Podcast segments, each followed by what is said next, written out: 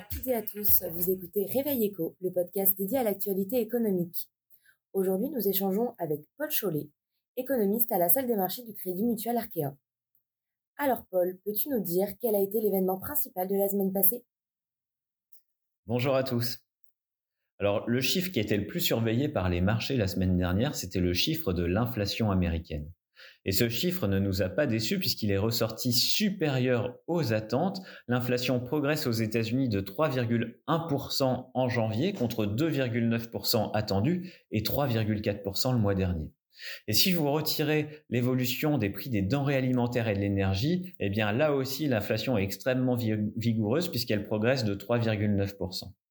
Alors les conséquences de ces chiffres plus élevés que prévus, eh bien sont relativement importantes puisque finalement Aujourd'hui, le marché se met à croire le discours porté par la Réserve fédérale américaine déjà depuis de nombreuses semaines, à savoir qu'elle serait dans l'incapacité de baisser ses taux dès le premier trimestre et probablement plutôt euh, à la fin du euh, premier semestre, euh, tout simplement parce que l'inflation, selon la Réserve fédérale américaine, est loin d'avoir disparu.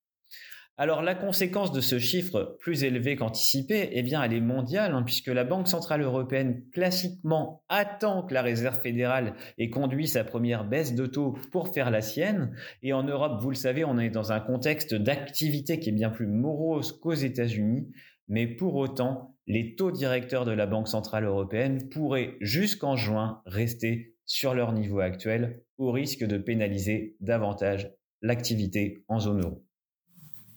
Merci pour ces précisions, mais alors qu'attendons-nous de particulier cette semaine? Les chiffres que nous regarderons le plus cette semaine sont euh, les chiffres de confiance. La confiance des chefs d'entreprise en France, mais aussi pour le reste de l'Union européenne, euh, sera publiée en milieu de semaine. Et ces chiffres sont extrêmement importants parce qu'ils semblaient marquer un léger rebond de la confiance lors du mois précédent.